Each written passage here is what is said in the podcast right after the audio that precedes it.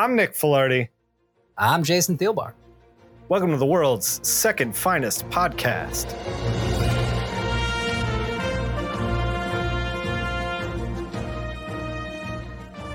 Today, we're talking Bat Books, which came out October 1995. Jason, Mm. let me tell you about a little something that happened to this this channel, this channel that people are tuned into for a second right now. Oh shit, something happened? Something happened. I got an email from YouTube. They were like, "We're ta- we've taken down your channel," and I was like, "What? Wait, what?" Because I've been putting content up there for like probably seven or eight years, like a long time, Yeah. and they, and they didn't give a reason. And then I was like, "Well, I'm going to appeal the process," you know. So I sent Yeah. the appeal, and they were like, and then they emailed me back, and they were like, "Oh, you're good," and I was like, "What was this?" And the only thing I can think of is we talked about Maddie's DC Pride list, and that video got like maybe 10 times the amount of views that like the other videos got. And I wonder, I wonder if some conservatives were like, these people are acknowledging that gay people exist in the world and we have to report this channel.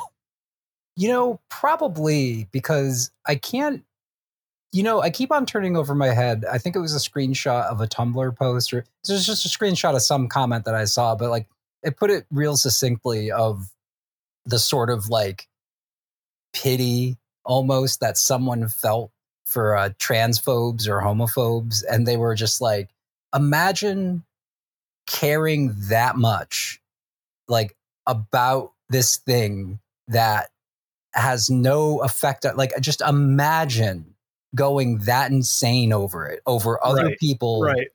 doing and like letting it consume your life. Like, And like, Jason, that that video was just like some people who are uh, LGBTQ plus like made some comic books. We didn't even we didn't even push the gay agenda, but we're going to now. oh, yeah. Now now we are. This Oh, this podcast kills fascists. Basically, Oh, yeah. what's happening from now on. yeah. In the, in, in the gayest way possible. You have to like, you have to figure out how that's going to be, but It's gonna be it's gonna be a rainbow guillotine, is what it is. Oh, yeah. yeah. Yeah. Oh, speaking of guillotines, yeah. Speaking speaking of, what does that mean? There, there there's a guillotine in one of the books this week. Oh, right. Yes. In uh, Detective Comics, I believe. Or is it Yeah. Batman? It's Batman uh, 524. It's Batman. Yeah. It's yeah, with uh, Kelley Jones. yeah. Yeah. Because it was the spooky. Let's let's get to the guillotine. All right. Batman 524, written by Doug Moench with pencils by Kelley Jones, inks by John Beatty, colors by Greg Wright, seps by Android Images, edited by Denny O'Neil with associate editor Jordan Gorfinkel. It's Scarecrow Part 2. We pick up where we left off. Batman diving out of the skyscraper after a guy who's been fear gassed and jumped out the window. They're falling to the pavement fast. Batman nabs him and grapples to safety. With Scarecrow on the run, Batman hits up Scarecrow's other bully, assuming that's where he's going after he leaves that bully bully's house. I, I don't know. He the bully finds of the bully. the bully of the bully. He finds a robot crow there, which gives him a clue to where Scarecrow is. Jason, why didn't you just leave a note?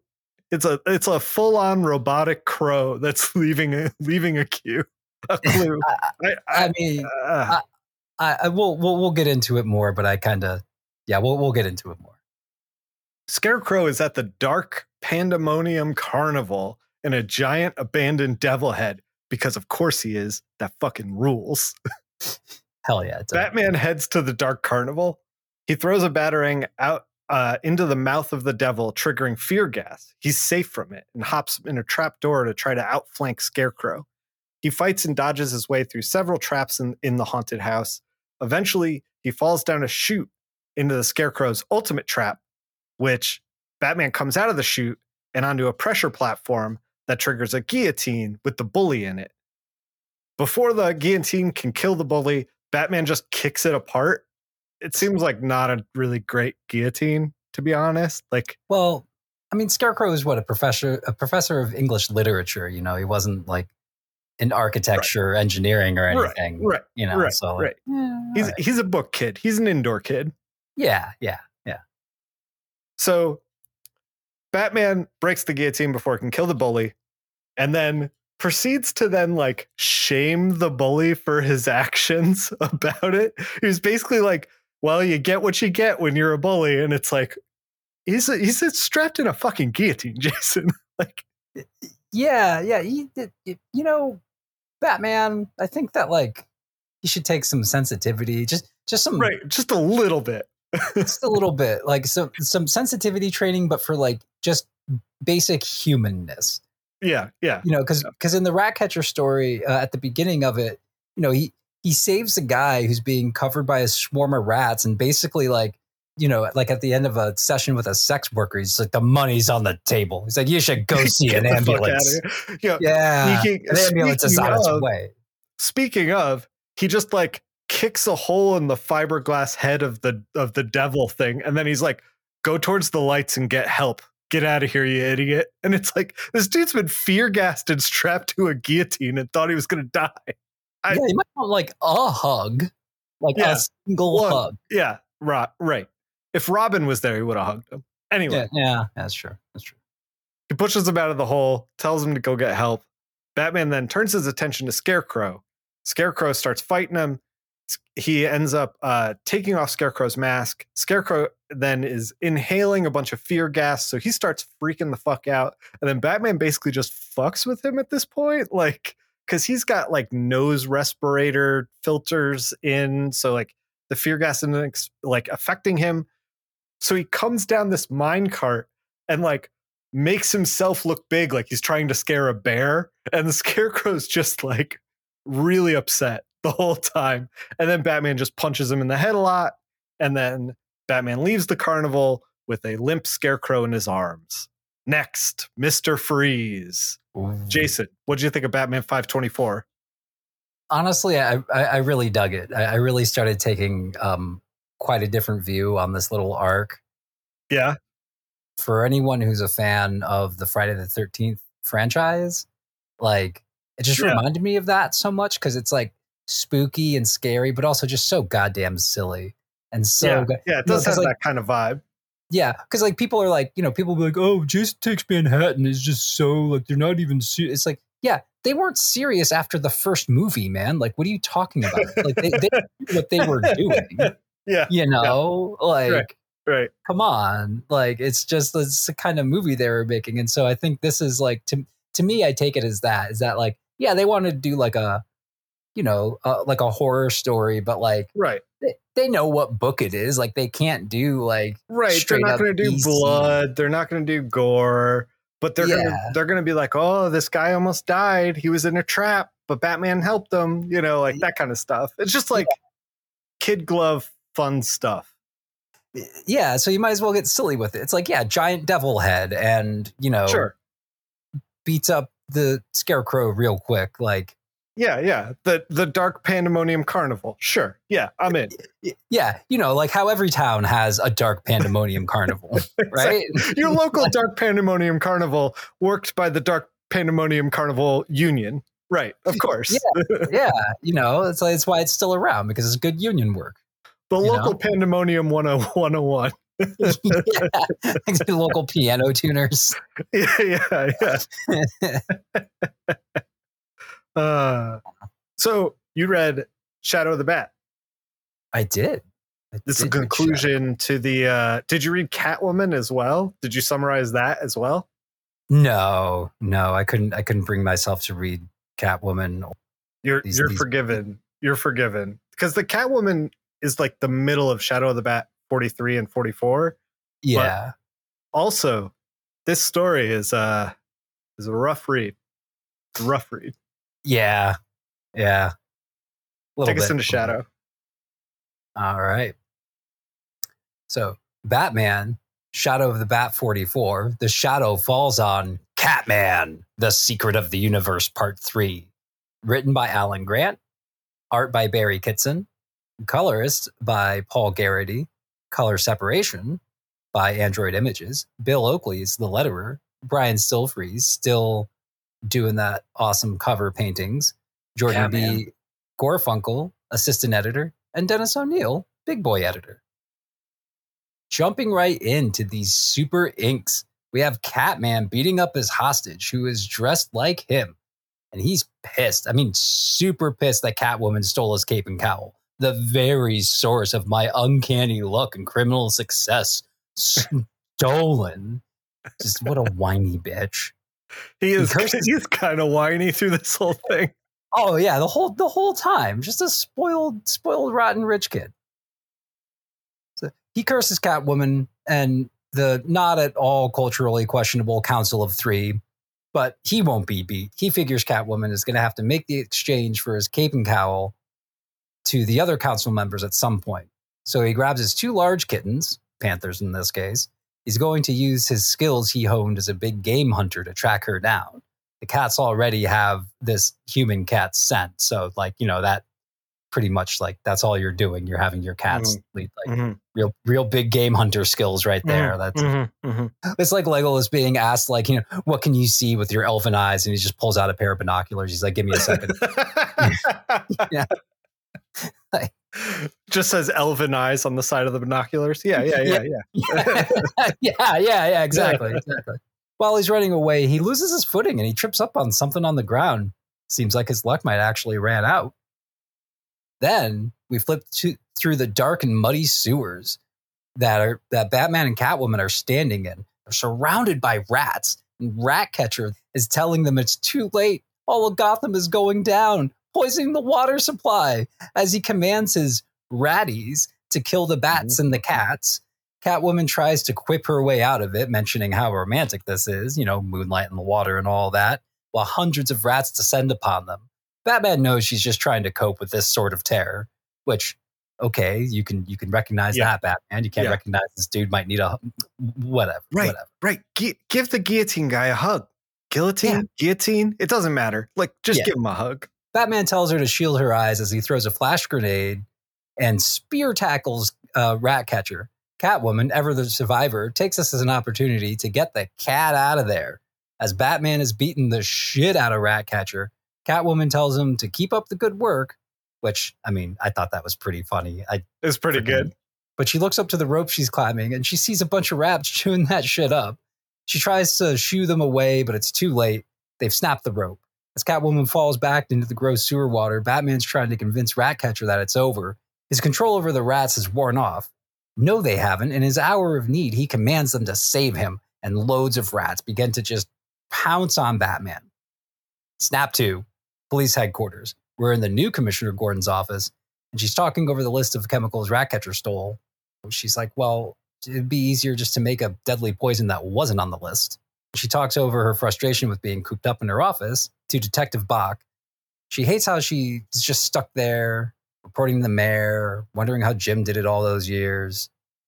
Just then, the phone on her desk rings. It's the front desk. They've got an emergency call and thought they should patch it through to her, which, sure, that sounds like a normal thing for a commissioner to care That's a, about. yeah, that's a regular commissioner thing. That happens in real life. The call is from the hostage that Catman took.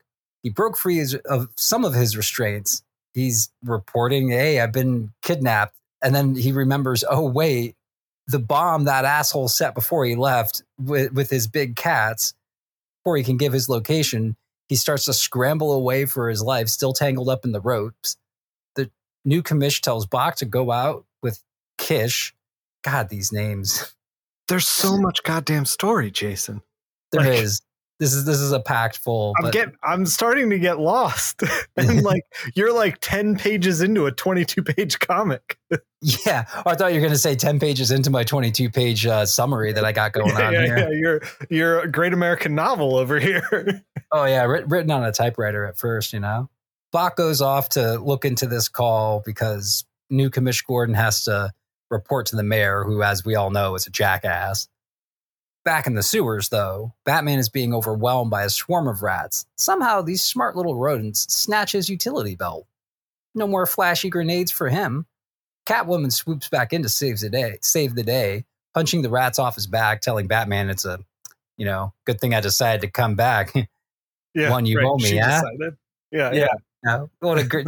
she's such a stinker.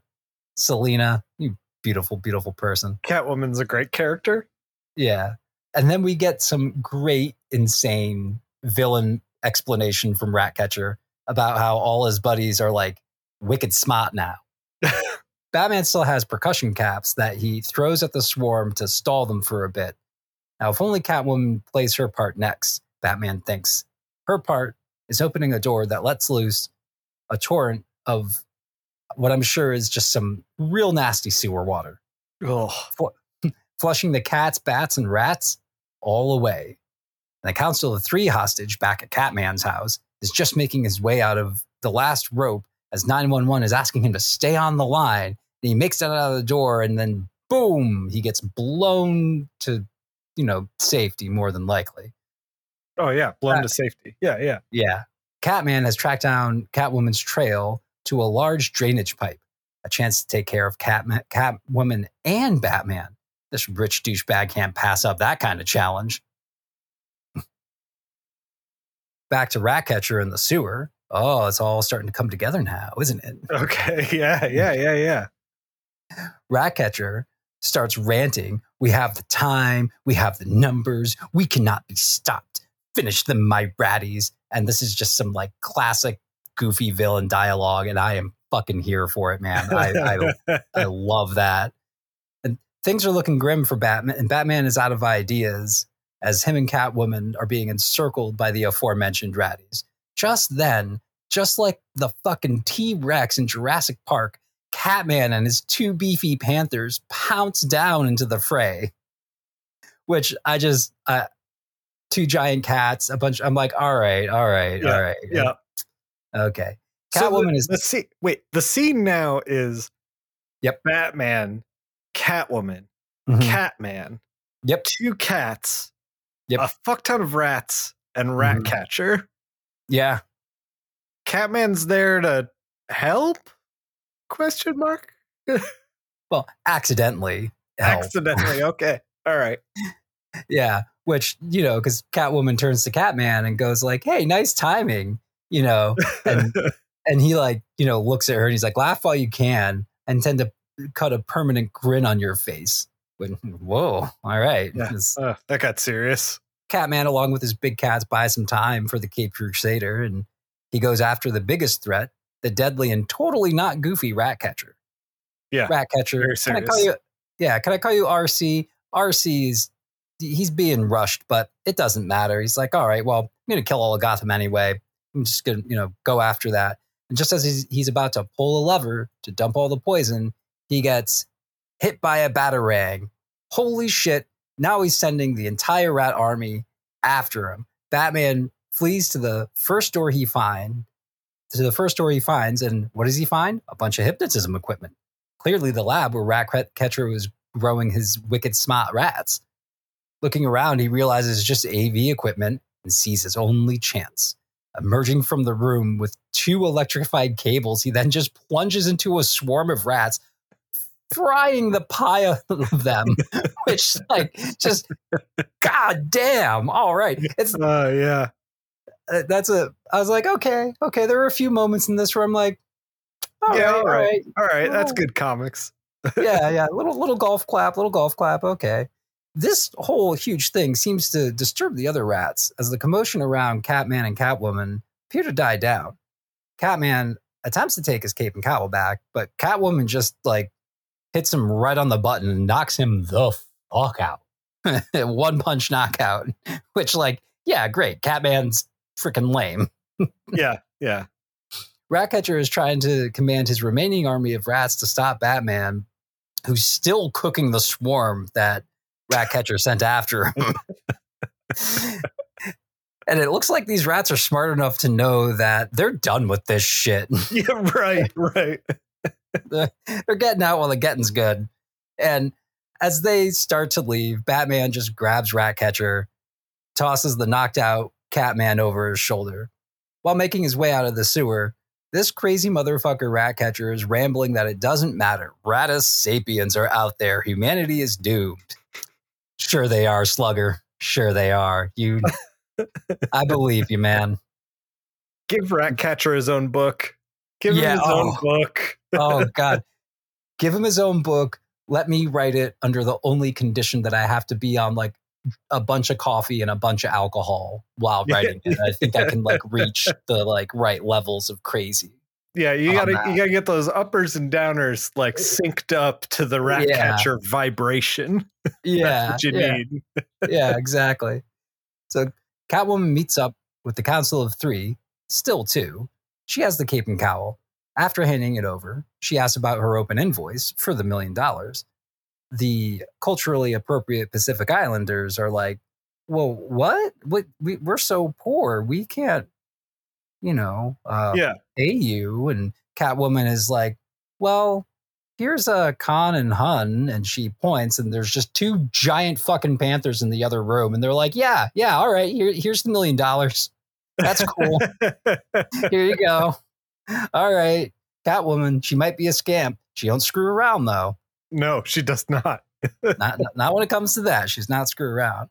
So they she gets tossed a bag of money, and Catwoman counts her money, happily dashes away, smiling that she got away with not giving them the real cape and cowl. She thinks she'll give it back to Catman at some point. After all, you know, he kept those two cats for a while, and she's like treated him pretty nice, so like can't be all that bad. And I'm like, man, Selina, never change. I freaking love you. Yeah. It's Yeah. just like Man, all you got to do is like like cats and treat them nice. And like Selina's like, you ain't so bad. that's that's the end of Shadow of the Bat 44, right? Uh, no, a little bit left. A little bit left. Okay. Yeah. Right. There's Yeah. so much goddamn comic. There's a two, two, two more paragraphs. Two more paragraphs. Okay. Then at Wayne Manor in the morning, Alfred hears a doorbell ring. Why? It's Madeline Corbett in all of her boobage glory. She's asking oh, I Bruce. about this. She's asking after Bruce after Alfred tells her that he's not back from his nocturnal activities. Gross, Alfred. Gross. Gross. Real gross. Madeline is a Madeline is aghast that Bruce has been out all night. Doing what? She asked Alfred. Alfred, that sassy bitch is I'm Master Bruce's butler, not his chaperone, madam. And Madeline stomps away. I just had to include that because, like, Alfred Yeah, just being yeah. such a uh, such a bitch right there. I, I love you, Alfred. Never change. So, needle drop Elton John's "The Bitch Is Back." You know, like God damn. And then uh, back at the exploded house, Bock and Kitch find the limp body of the missing Council of Three, but he's dressed as Catman, and they're like, "Well, we caught him." I'm like, man, this guy's just having the worst freaking day. and then next issue, the shadow of the bat falls on Wayne Manor in Anatomy of a Murder. Ooh. So, Nick, what'd you what'd you think? Oh, I hated this. I hated all, all this Shadow of the Bat stuff. It was like uh, Billy Kitson can draw. He just like chose not to for these issues. I, I I don't know what he was thinking. The inks are all like super muddy. It's hard to follow.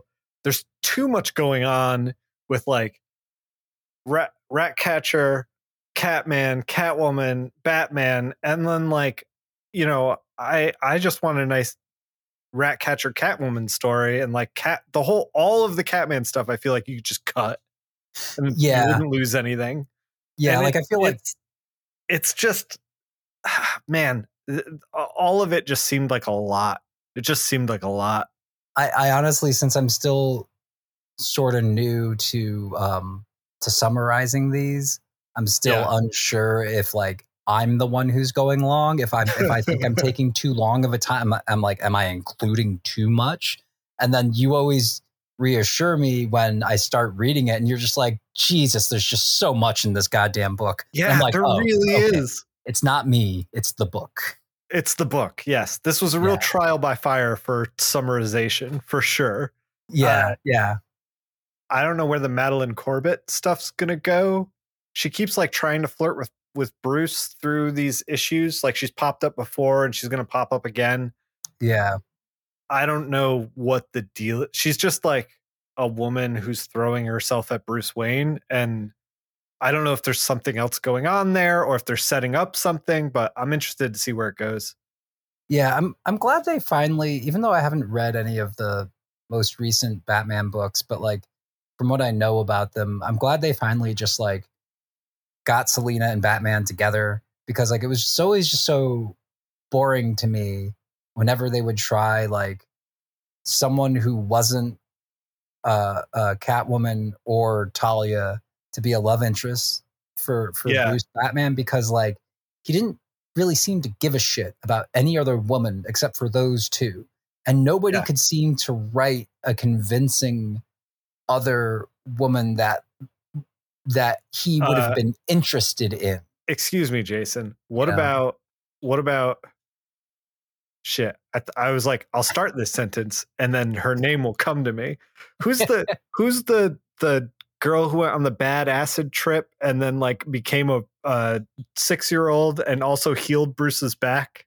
Do you remember who that was? It was like Bruce's. Oh, like I, i'm in love with her now for like no reason.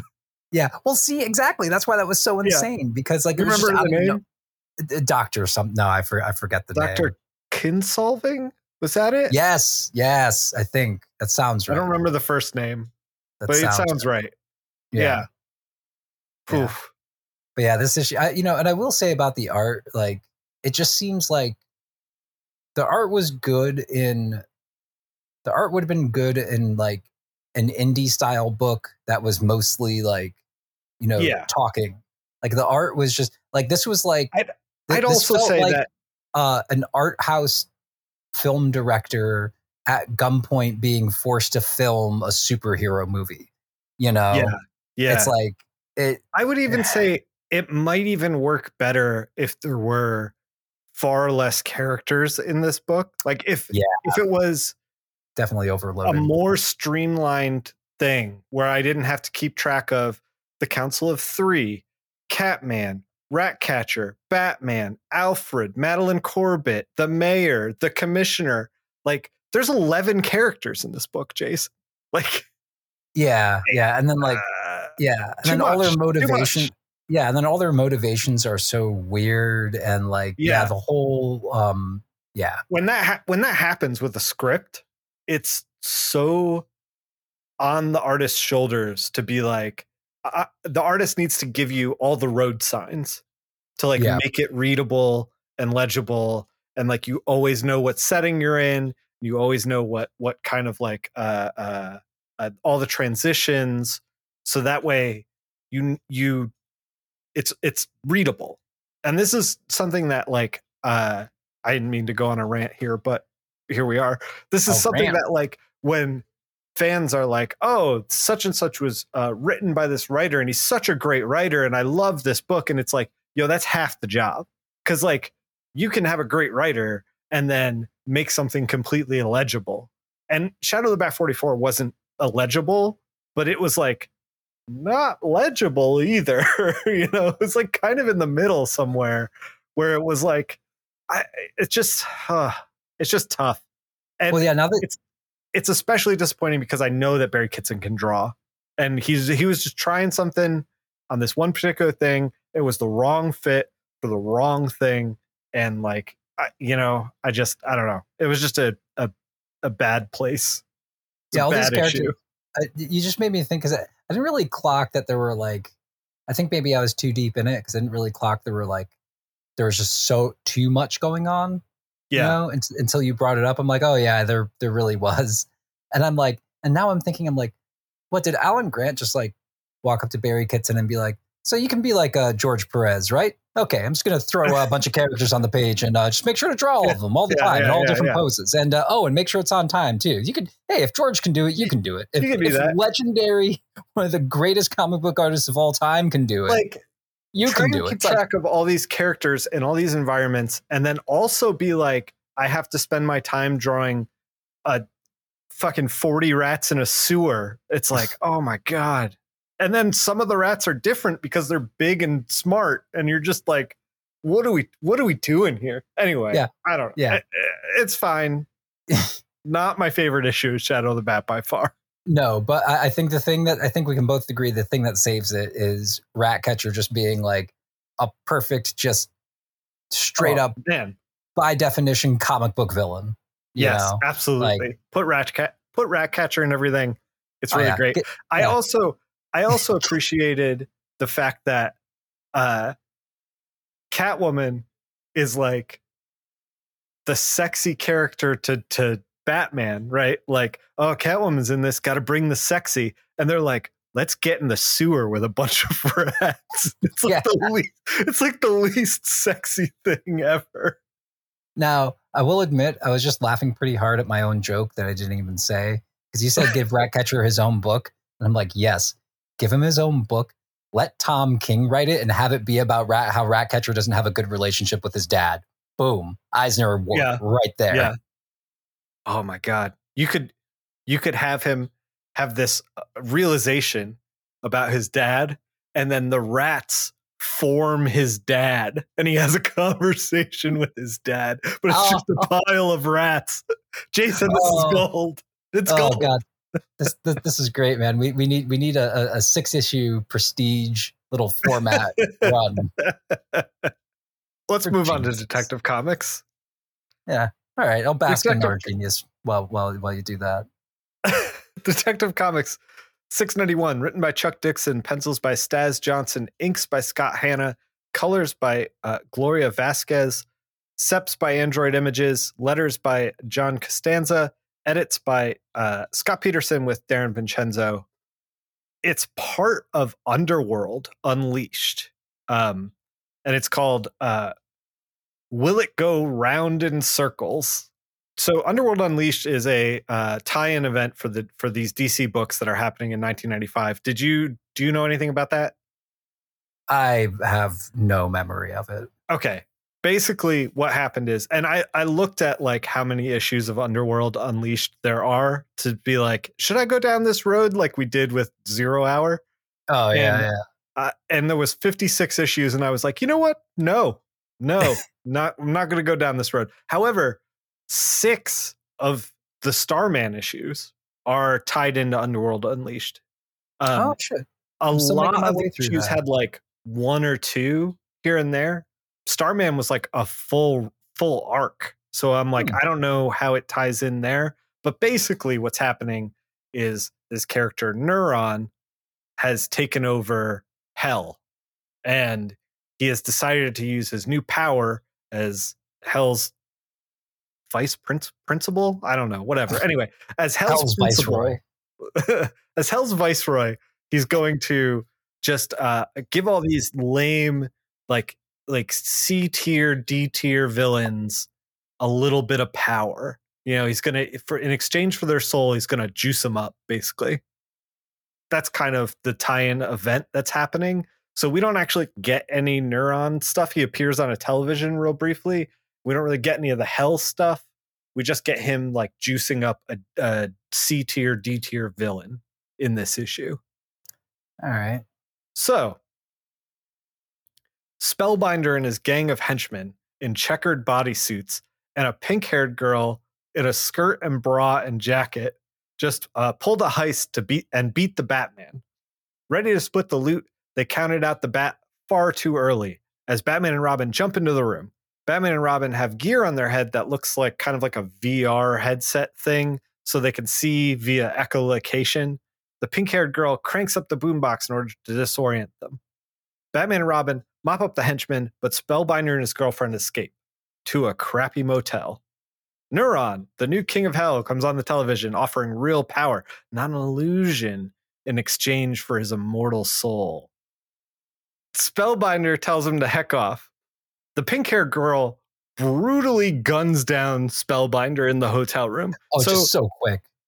so Spellbinder is a villain that makes um, illusions using tech, basically, to kind of disorient Batman and like kind of like create the sense of vertigo and like be able to get away. Like that's his bit. Yeah, they're and- illusions, Michael. Yeah, illusions.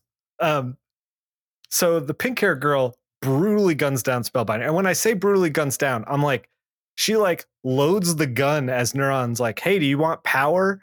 And then he, the Spellbinder's like, no, thank you. And then they, she just unloads like, I think five or six rounds into his chest. And then Oh yeah. it's just blood on the wall. I don't know how we don't guillotine somebody in Batman, but then in Detective Comics, we're like stone cold murdering villains. But anyway, it's fine. It's, Well, I, mean, I, I guess it's fine. I don't know. well, I, I I do appreciate the um the trope though of like CD hotel uh gunshots. Obviously, no one cares because it just Oh yeah, yeah, yeah. just happens here all the time. So Pink Hair Girl brutally guns down Spellbinder and asks if the deal is open to her too. And Neron says uh, he wasn't talking to Spellbinder in the first place. He knew he knew where the ambition was. oh yeah, They heck out of there. Cops eventually check it out with the crime scene. They're picking through it.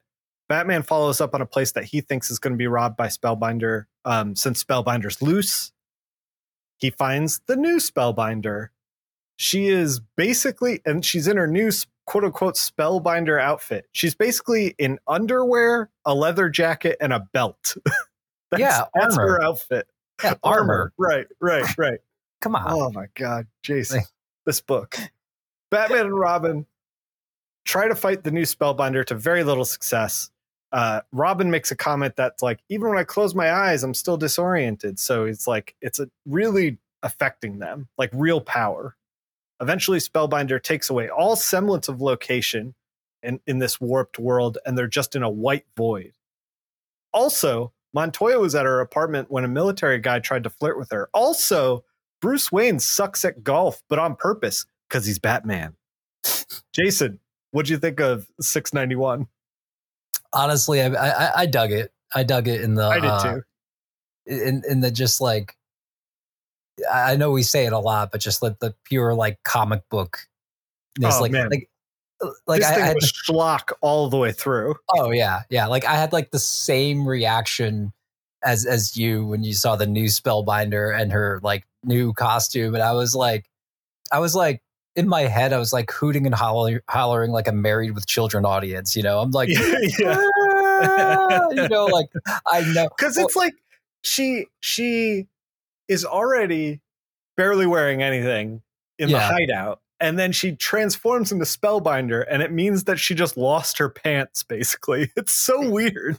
You, you know, I, I I just realized this. A lot of my the, the way I love comic books, well, the way I love superhero comic books, and not all superhero comic books, but the way I love a good portion of superhero comic books, especially this kind, I think is the way that most people who are really into it generally love uh, professional wrestling. You know, Oh, yeah. Oh, 'Cause, like, yeah. Same they- vibe. yeah, because they know it's dumb. They know it's over the top, but they're like, I don't care. This is awesome. Like they're Right. trying to do an awesome thing. And I'm like, yeah, I don't care that she's basically wearing underwear and in like seven inch heels. Like, right. this is right. awesome. It doesn't have to make sense. Just enjoy the ride, you know?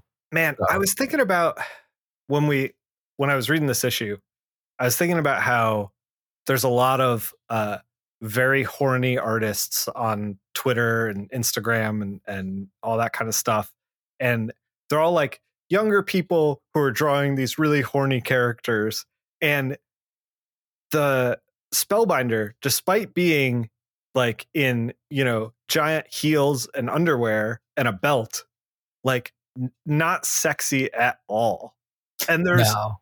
there's like a there's a weird disconnect and I couldn't tell if it was the 90s or the way comics are made or whatever, but I was like if you gave this issue to like one of these extremely talented, you know, 20 somethings, 30 somethings that are like on Twitter and Instagram, they would draw like they would go for it. It'd be ass out like going for it and it just does not happen here. And it's it's strange to me. It's just like an observation to like walk this line between like we're going to make Spellbinder but it's going to be it's going to be a woman now and she's sexy but also not too sexy cuz I'm uncomfortable with that, you know? It's Yeah. it's this weird like I I don't know. It's it's just strange to me. Well, I think I think it's because of the community that sort of like even though it's not one thing, but the sort of like the fan art community that oh, started oh yeah. like pro- probably like more so the way we know it today uh, on like early Tumblr, where Yeah. like uh, f- and I was never like that deep like into my knowledge of it or anything, but like in the way I always saw it and the way that like that kind of like ultra horny art like it beca- became commonplace and how they got really good at it is like there seemed to be this culture in Tumblr, especially early Tumblr, that was just like one upsmanship, but you couldn't just like one up Sure. somebody by like, I don't know, adding like just bigger tits. I mean, sure, you could do that too, but it had to be something like more. Like you were like, there was like a Right, real, right, right. and I think that's what like, con, it's like crafting a context of sexy, and like Yeah. this is there's no context of sexy in this book. no, no. I think that I think that Tumblr weaponized horny comic artists. I'm gonna I'm gonna say that right now. Oh, Go yeah. on that limb. Oh, yeah. Yeah, totally. It's- Spellbinder's early beginnings, and then nowadays we have weaponized horny art. Oh yeah, just just like people who like somehow find themselves like getting calls from animation studios, be like, "Hey, uh, I saw your work where uh, one of these characters was uh, mostly a pile of dicks, but they still look pretty sexy. So, uh, want a job?" Like, "Oh, okay. I think I've seen that one. I think I've seen that one floating around. God, I think we will now.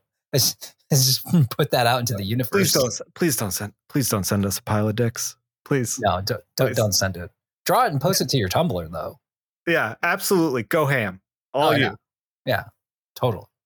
Uh, Jason, should we move on to what this the core of this show is, which is the brand new issue of Batman and Robin Adventures number one.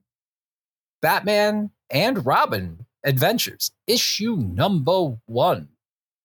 Written by Paul Dini. Penciled by Ty Templeton. Inked by Rick Burkitt, Burchick. Rick Burkick, why is your name so hard to say? Colorist say- is I always say Burchett. Burchett. Burchett. Burchett. Oh, yeah, that's probably the right way to. Inked by Rick Burchett. Colorized by Linda Medley, who I texted you about. Lettered by Richard Starkings and Comicraft. Uh, Darren Vincenzo is our associate editor. Scott Peterson is our big boy editor. Quick little aside by uh, about Linda Medley. I, Yeah. I believe this is the same person, but anybody listening, uh, Linda Medley had a self-published, and then I think Fantagraphics maybe or D and Q uh, collected her works uh, called Castle Waiting, and it was just this um, this fun little comic book about uh, wayward fairy tale characters all gathered and like living in like the same village. It was supposed to take places like these characters existed after the stories, you know, of like what Huh. like happened after them, and it was it actually like predated fables, you know. And she self published for say. a while. Yeah. And I remember too uh, reading a short article with her, and this always stuck with me because it was so odd and I loved it. And uh, they asked her about her process, and she's like, "Well, yeah, I always drew on uh, eight and a half by eleven paper, so like that's what I draw the book on too." She just draw it on just standard like Fucking full goblin mode over here. Like, yeah just whatever yeah. you got, I'll just draw it. Give it to me. yeah, yeah, which is great. And I, I didn't, I didn't realize or remember that she uh, had had a other career in in comic books before that. Yeah, that's cool. Yeah, yeah, that's really cool. So let's go. Batman quietly commands as him and Robin swoop down into, some shenanigans on the docks.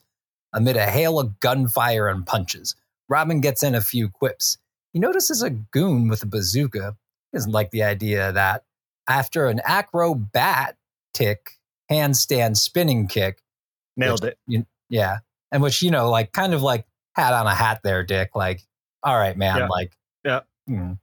He knocks the bazooka back just in time as it fi- fires harmlessly into the air for some fireworks, celebrating a job well done. Enough hot dogging, Robin. Come on. Get your head in the game. After a, celeb- after a celebration of a goon tune up job well done, Robin mentions how nice it is to be back kicking the shit out of people. Goons are people too, but you know, they're put there for the whooping, so that's okay. Yep. Yep. But he's still a busy college man now, and he's got to get in an early class the next day. Bruce, for himself, also has an appointment that he intends to keep, visiting his old friend Harvey Dent, who is making excellent progress fighting his two faced personality. At Arkham the next day, we see a grateful Harvey. I'm finally starting to feel like a whole person again, he says. He thanks Bruce for footing the bill for his treatment and the doctors tell him that he's well enough for the operation now. his girlfriend Grace is there, and he thanks her too. And he's just astonished at all the support that he's gotten given the crimes that he's committed. Which, like, hey, man, you know, all right, Harv, Yeah. you know, Yeah. Rehabilitation. yeah, you know, being being truly grateful, you know. After uh after Bruce and Grace visit, Harvey's being led back to his cell. Joker notices this. Joker's kind of bored, and he notices that uh Harvey's looking a little chipper, and that doesn't seem like, you know, fun to him, this other guy being happy, you know. And he brings up to Harvey that maybe Bruce and Grace are a little uh little little doing some little carousing behind his back. Harvey takes quite an exception to Whoa, this. Carousing? Is that what we're calling it? Carousing? Yeah, carousing. I was going to say uh hanky panky. Ooh, okay, no, that was better. Yeah, the, the- he suggests some hanky panky going on behind his back, and Harvey takes quite the exception to this, and his two faced rage shows as he slams his fist against the Joker's cell. But elsewhere, Bruce is showing off to Grace a renovation project that Wayne Corp is beginning that will revitalize an old building, complete with a movie theater, low income apartments, and he thought it might cheer her up after the visit with Harvey, which aren't easy on either of them. And you know, he's like, "Hey, it's going to be a grand opening gala tonight. You should you should come out. You never." you Never get out. You gotta treat yourself, girlfriend, but not that Mhm, kind of girlfriend. Not that kind of girlfriend, but like Not you know, the, But yeah. Yeah. And she agrees, and she's just like, "Oh, what did what did me and Harvey do to have such a good man as him as a friend?" And so, back at Arkham, Joker notices Harvey come into the rec room, and he gets up from his paper and fake apologizes to him, but Harvey ain't having any of it.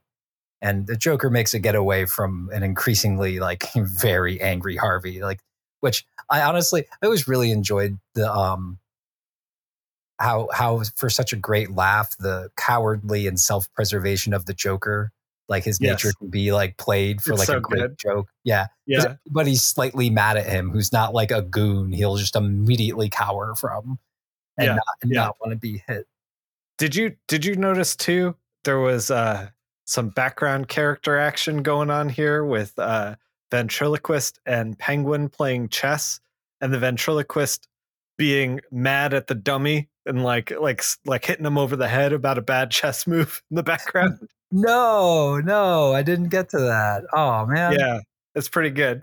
Oh, just I'm gonna just have like to. a little three panel gag that like Ty Templeton just like snuck in there a little bit. Yeah. So Joker leaves a clearly angry Harvey, but he strategically dropped a paper, the paper he was reading, so Dent will notice the headline for the gala event for Bruce's renovation project. And in the little kind of commotion uh, Joker started, he steals a phone from the office, which leaves the guards wondering where the hell it went. Which I'm like, Sure. I don't know, guys. You're in a building full of criminally insane people. Like, And the Joker's able to just like walk around. yeah, maybe one of them, you know. Uh, yeah. But but so Joker calls up his gal Friday with a plan that he thinks will end up in some great laughs.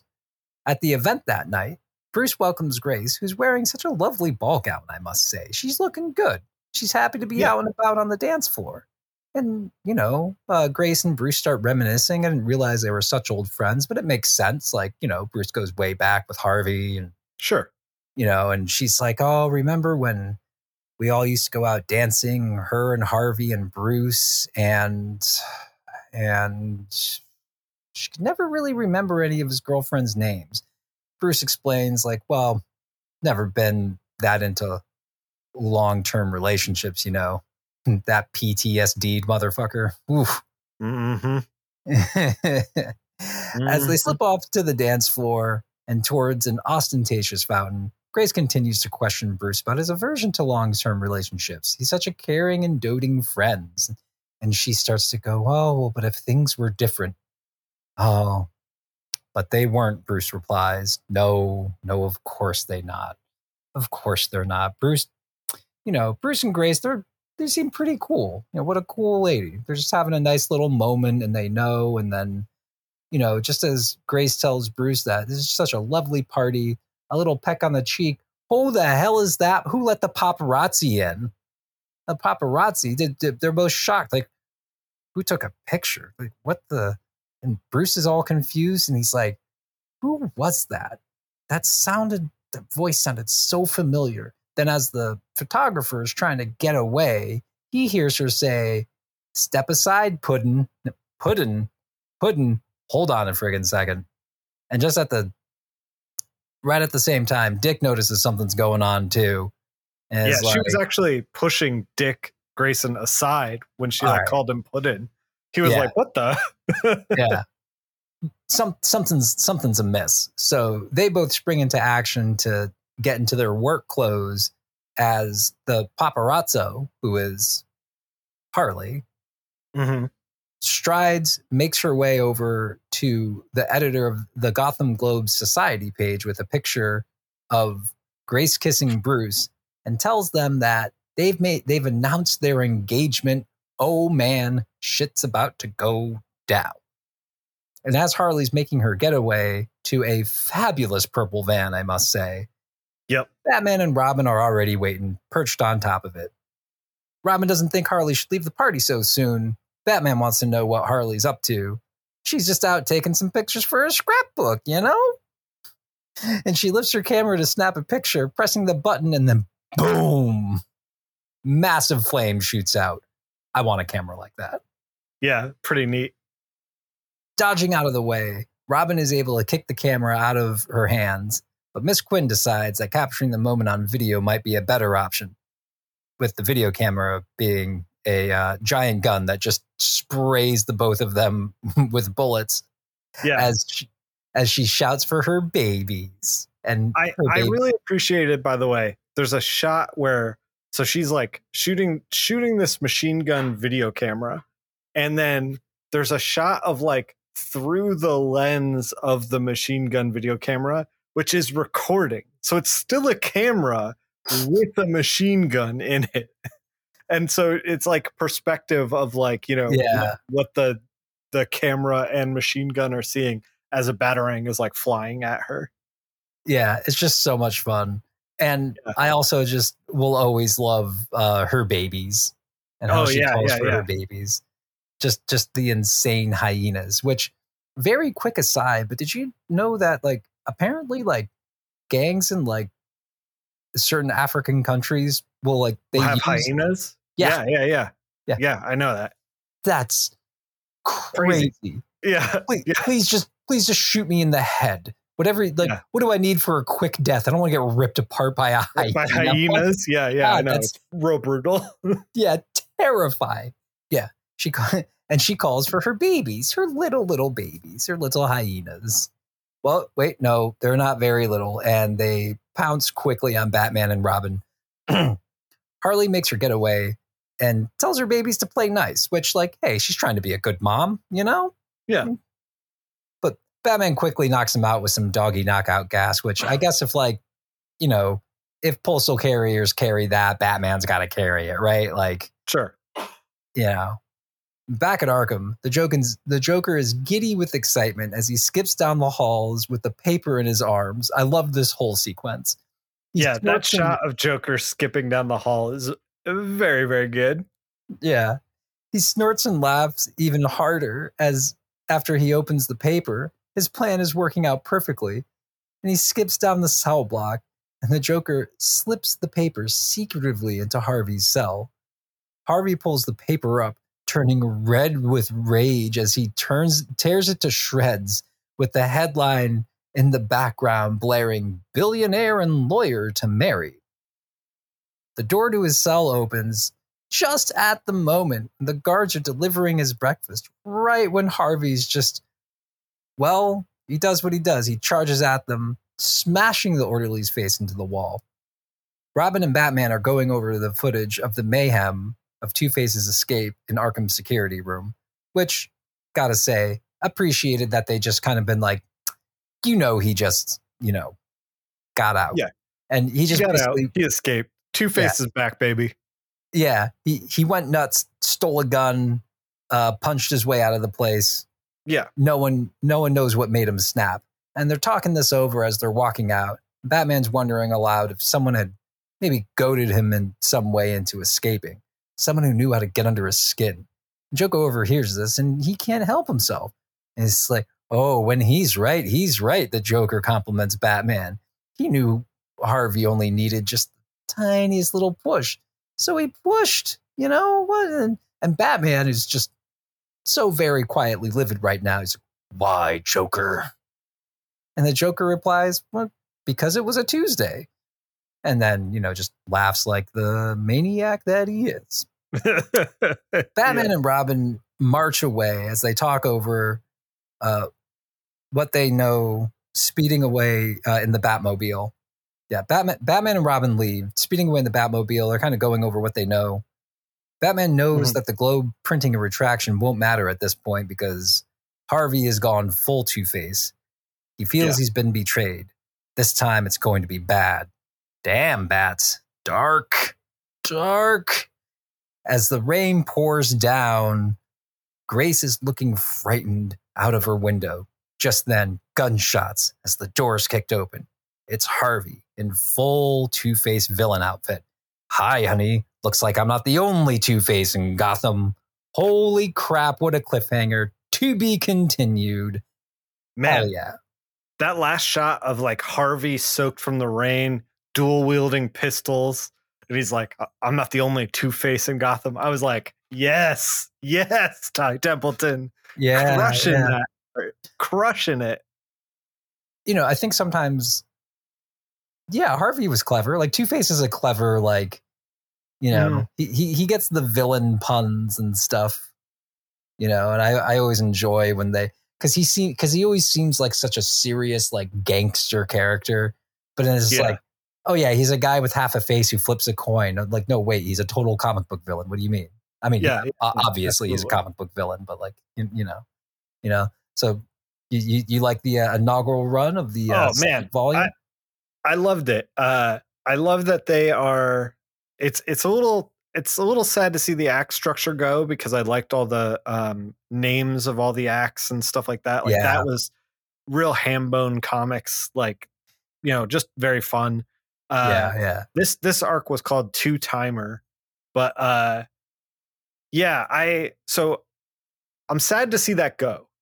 However, it's going to be nice to get some multi-part stuff and i think that's what they're kind of teasing um i'm never going to say no to a paul dini joint like you know it's oh, just it's yeah. it's well written good characterization like quick on the page reads really good you, you he does he wrote it in such a way where like joker's talking to somebody and we don't know who it is and then Harley shows up not as Harley Quinn, but like Harleen Quinzel. Like she's dressed like a normal person, but like he gives you enough of the line of like for you to come to the own your own conclusion of like, oh, of course this is Harley showing up. We're gonna get some Harley antics, you know, without actually directly saying it and and leaving yeah. that reveal kind of for the reader, um, which I loved.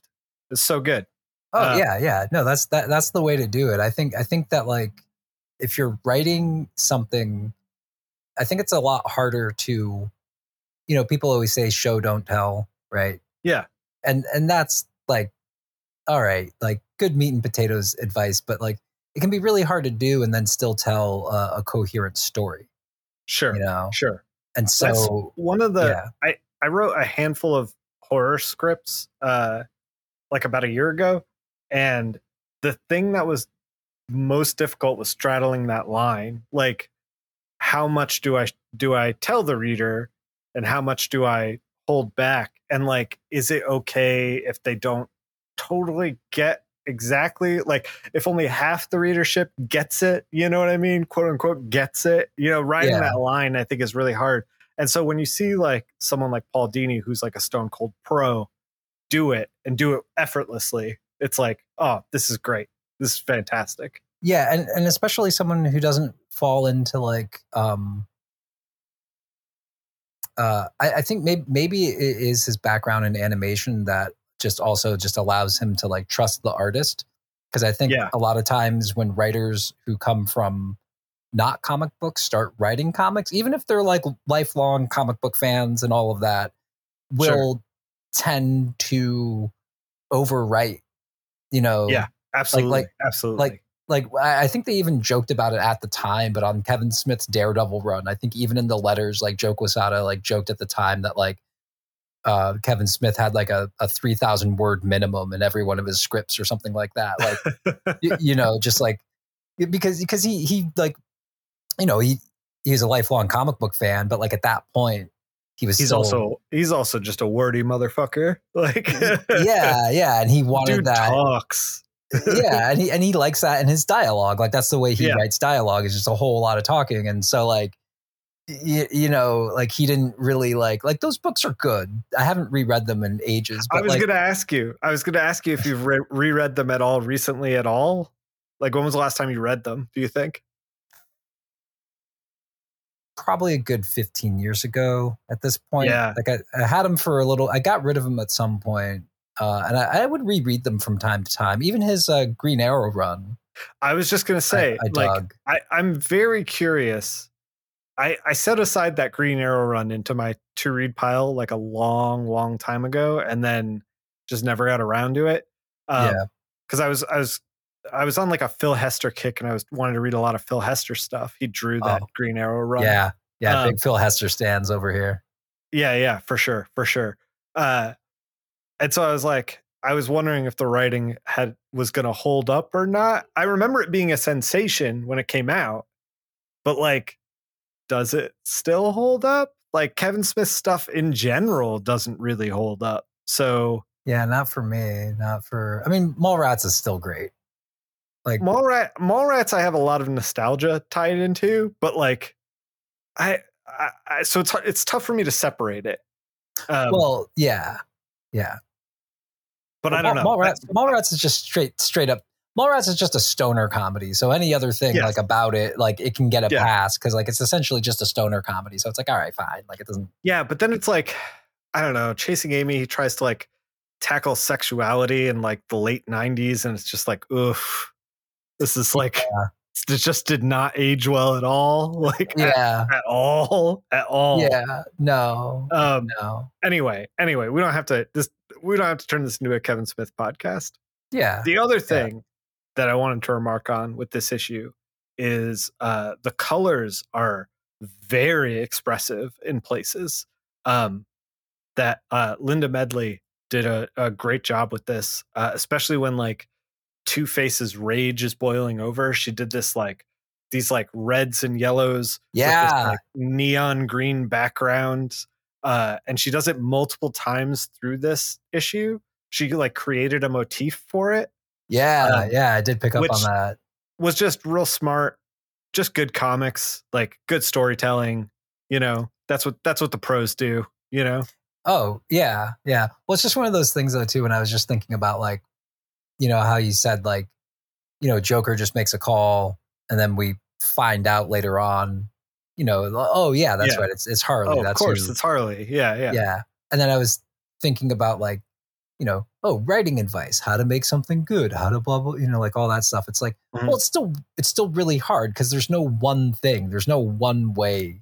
You know, it's oh, like you, absolutely. Yeah, you know, you know, it's like, oh, you tell someone like, oh, show don't tell. It's like, yeah, okay, like, oh, lift with your knees, not with your back. It's like, wait, that's it. It's like, Yeah. well, no, not really. You actually have to like make sure your feet are in the right I way. You oh, know, make sure you're, you, you know, like there's all these like, if you're like lifting something and you want to lift it properly, right? It like it all Yeah. depends because maybe if you're lifting something that's like water, it might you might want to lift it differently because you know sure. Oh, if you're writing this kind of story, maybe you need this. If you're writing that kind of story, maybe Yeah. you need that. I was yeah, I was thinking about this the other day because uh lately I, I don't know I don't know how that I got on this this line of thought, but like I was thinking about some of the old comics that I did and I've been enjoying really really enjoying doing uh Star Trek stuff cuz it's like so colorful, it's so weird. I'm really able to like cut loose on it. Um and just like really loving the color and and I I read some of my older stuff and I remembered being like 25 years old and being like, I don't want to do mainstream books. There's no art there. There's no mood. It's just regular skin tones, like local color stuff, and like, you know, that's it. But it, it took me getting that down and then realizing, oh, like trying to do superhero stuff is like a whole other separate skill set. And like you were saying, you know, it's easy to say, oh, you know, you just don't show, don't tell. But it's like I had to basically screw it up a few times in order to like start getting it right, essentially. So it's like, yeah, show, don't tell. But then like you have to like get on the page, try it out, see if it works, try it again, make it better. It's like a constant refinement into exactly what you want it to be. And when you read this, it's like, oh yeah, Dini made it look, you know, easy. Yeah. But well, in reality, it's like that kind of turn to write that kind of turn, I think is uh not necessarily for amateurs kind of thing. Yeah. Yeah. And, you know, and, like the the impulse there, I, especially, you know, like I'm a very amateur writer. Um, like my impulse there would be like, oh, Joker's on the phone, and then we'll show Harley on the phone because everyone loves Harley. We want to show her, you know, like that kind yeah. of stuff. Yeah, yeah, and and you know, actually, and, and, and a perfect uh, perfect example of that, I think, is in this episode is is Barry Kitson, where it's like, yeah, you you you know, we we gave our criticism of the artwork, but made sure to say that like, yeah, you try stuff out. Oh yeah, you know? yeah, absolutely, and, and you're absolutely, and you and you don't know you don't know if it's gonna a lot of times you don't know if it's gonna work yeah and as a comic book artist too it's like it's not like he can quietly take a month to like try it out and make a comic that no one's gonna see before like like you're in comics you are like working through the stuff on the page you know and that's what kind of makes yeah. comics so exciting is that you yeah. can see people like trying things tinkering you know discarding the stuff that doesn't work keeping the stuff that does you know that kind of thing yeah because they're not like it's not like um the the two guys who are steely dan just like you know getting a bunch of great session musicians having them play for t- 10,000 hours and then you know over the yeah. course of 3 years like picking out like the best parts in a studio yeah, right right until you get like the most perfect like you know little song you know right. like at a certain point you're just like we got to get these session guys in here and cut this record you know yeah and like yeah. whatever we come up with is what we come up with yeah yeah and like it, I, I think that it, you know speaking as someone who in his life could take this lesson a lot more to heart is that i think that something else that also teaches you when you iterate that fast God, I sound like such a tech douchebag, but I couldn't figure out a better way to say that. but when Jason, you, are you gonna are you gonna uh, move fast and break things? Is that what's happening oh, here? oh yeah, oh yeah. I'm I'm, I'm going uh, I'm going after uh, PFTs now. It's, it's, I, I, don't, I don't know what PFTs are, but I'll be pushing them next week. You don't need to know what they are. Move yeah, fast yeah. break things, Jason. yeah, yeah, it's already broken. Someone wanted to give me money for it, but I told them no, it's broken. I'm on to the next thing. Uh, but is that sometimes I think that the amount of work that people put into this stuff and the amount of uh, uh, passion you put into it, and then like it's a dream for a lot of people that it can be really uh, instructive to still try new things in public and sort mm. of like have them fail in public and you learn yeah. such a bigger lesson from that and like not only do you learn the lessons of like why it may not have worked like mechanically but you also learn the lesson of like, okay, well, the reaction wasn't great, but I'm still alive. It wasn't that bad. Okay, right. and and so like Let's that. Run it back. Yeah, yeah, but uh, you know, I think it might also help kind of give you like a um, a bit more of like confidence that like, okay, well, like the, like the next time you're trying to figure out a page where you're just like, how the hell do I do I put this page together?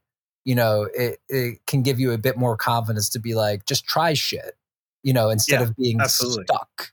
And yeah, instead of just being like, yeah, just straight stuck and like, oh God, I don't know what I'm gonna do. You know, it's like, yeah, well, yeah. if it doesn't work out, like, that's fine.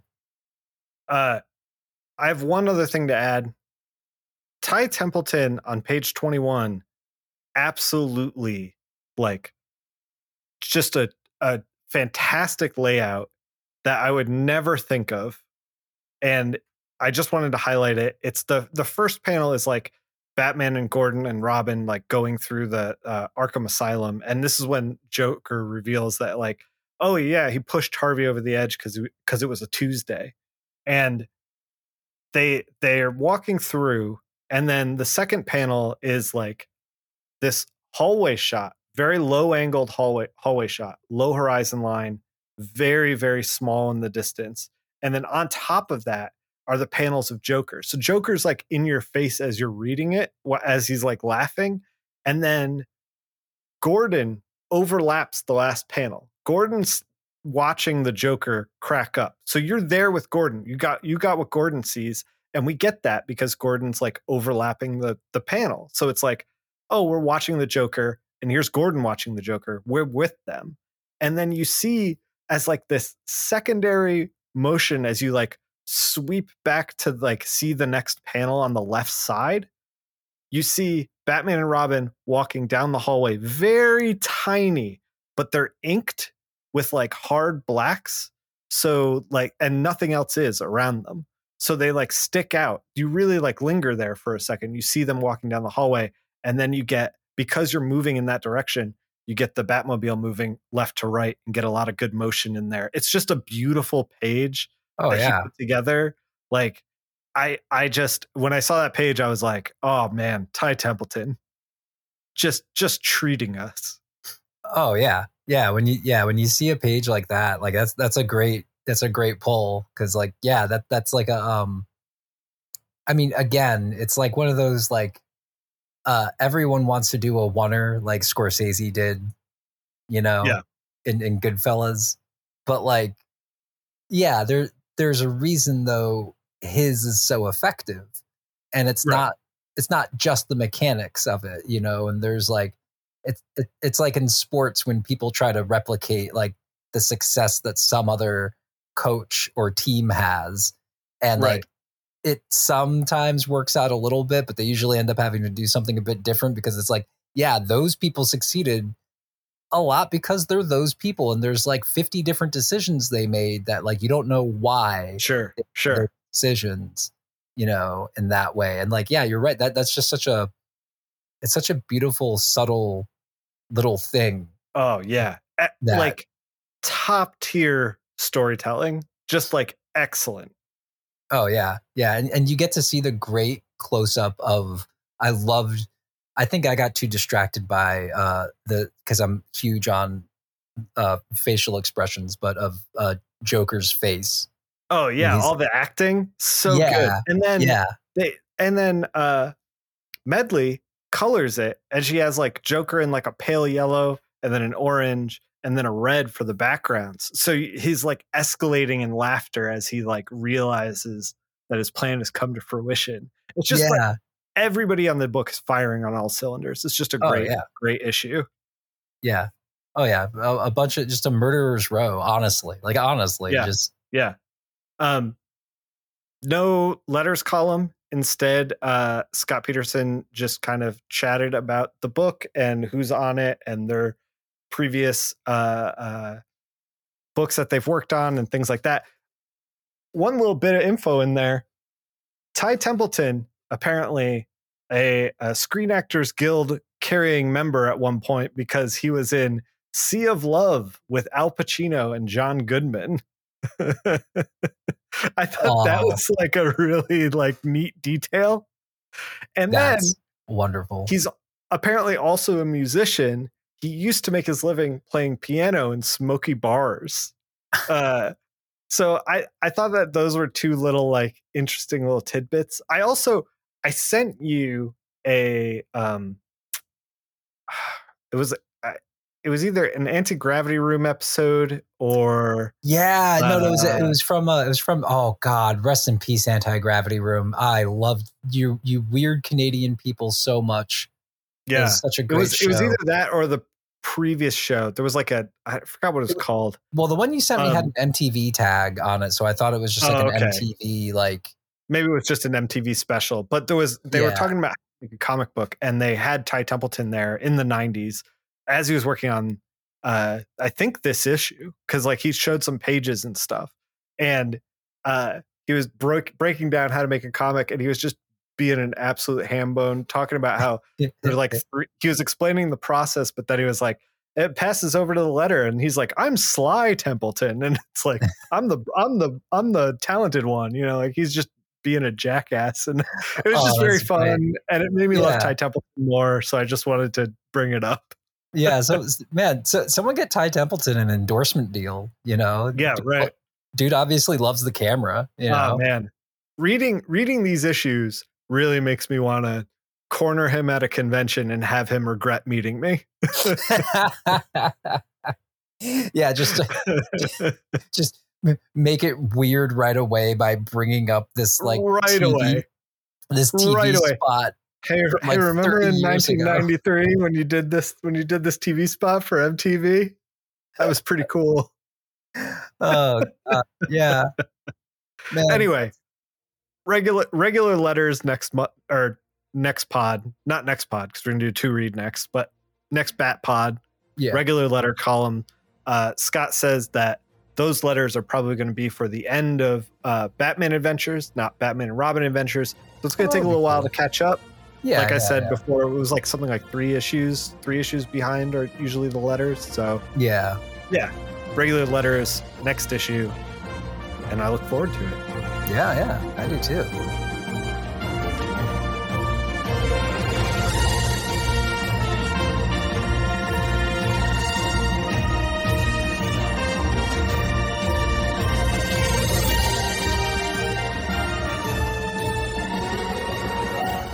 Jason, Nick, how can people get in touch with you? they can contact me on the still somehow floating and not imploded yet Twitter machine. Oh my god, it is amazing that it is still up and running. It is. It is. Uh, at uh, King of Black Acid is my personal, uh, but also we tweet out at World's Second Finest. That's World's Second with the two, with uh, updates on our episodes, little little you know fun gags here and there. And if we take a hiatus, I posted it up there. I was like, we're going to be gone for a few weeks. Yeah, you know, so yeah. if you're ever like, where's the pod? Like, you can find it there, like Yeah. an explanation of whatever's going on. yeah, yeah. Where where can where can people find you? They got they got to get their uh, Elf Eyes branded uh, binoculars out. to- Elf eyes, yes. They, Jason, see, when you make a callback like that, and then I attach this exit to the second podcast that we're making, it doesn't work. It does, nobody knows what the elf eyes thing is. this is comic books. Just put a little uh, editor note under my joke and tell and them be to like, see. found in episode whatever, whatever. Yeah, Thanks, yeah. Jason. yeah, it's simple. It's simple. There we go. There we go. We solved it. Uh, you can find me at linktree.com slash nickfil. All all the stuff is up there. Uh, I actually have have kind of reinvigorated myself to uh, doing some more art on the Twitch stream. I've basically been doing all Fire Emblem, but uh, I've been feeling like I want to do some more. Um, Delicious in Dungeon is getting an anime, and so I kind of wanted to see if I could jump on the hype train a little by coloring a page out of the out of Delicious in Dungeon Volume One, and uh, seeing how that turns out. Post it up uh, and do it on uh, Twitch. I also just recently pinged a handful of artists who I've never worked with but always wanted to, and see if they had any commissions or anything lying around that they wanted to get colored. Uh, we'll see what I get. I don't know. Just sent out a lot of open invitations, so we'll see what happens Oh, cool. Cool. and the Twitch link is up on the link tree. The Discord link is up on the link tree. Uh, come hang out and uh, yeah, talk Have a comic. good time. Yeah. Yeah. Oh, comics. Thanks for listening. Thanks for listening, everyone.